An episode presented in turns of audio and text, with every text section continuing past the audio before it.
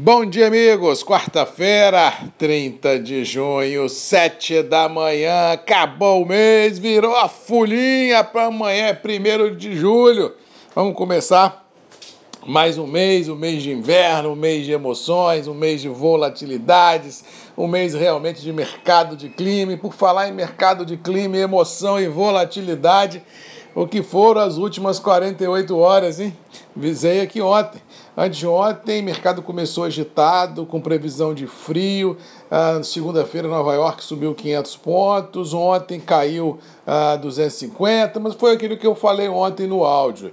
A previsão de frio é, extremo, com neve, com geada, ela existe, mas está ainda focada no sul do Brasil, ou no máximo sul de São Paulo, sul do Mato Grosso do Sul, ah, sem realmente é, condição da gente imaginar que isso possa atingir lavouras ah, de café no curto prazo, ou seja, o mercado que subiu na segunda-feira com essa ansiedade ah, climática, ontem devolveu os ganhos quando a racionalidade de curtíssimo prazo, do sprint do momento, se fez presente, já que não havia, como não há, risco de geada em regiões produtoras de Minas Gerais, ou seja, o coração do café do Brasil, ainda não há risco extremo às lavouras que possam comprometer produtividade e que, por tabela, possam dar ao mercado como um todo a volatilidade que muitos estão ansiando para preços mais altos. Mas vale a observação no que falo aqui já há alguns meses, que não adianta a bolsa subir, não adianta ter demanda se o dólar não ajudar. A conjugação perfeita para que os preços exerçam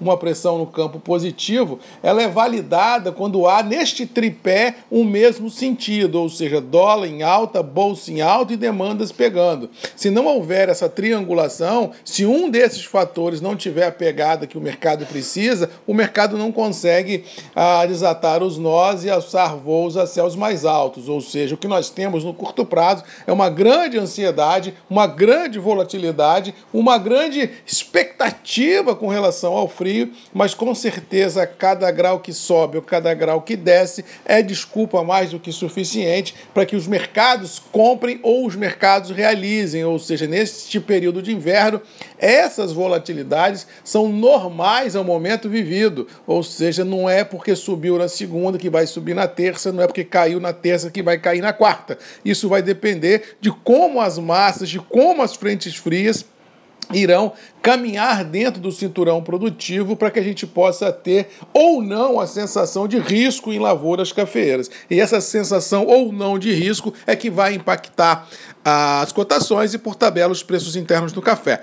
Na via inversa, o mercado interno continua paralisado, preços em reais mais ou menos firmes nos atuais patamares, não há liquidez nas praças de comercialização, o setor produtivo continua a cacifar seu jogo apostando em grandes rodadas de alta no cenário, mas assim, não há essa reciprocidade compradora porque o dólar não permite que essa reciprocidade exista, ou seja, não adianta a gente se fechar em copas e não deixar fluir o mercado se nós não temos o controle das variáveis envolvidas em questão. Ou seja, para hoje, bolsa pode subir? Pode.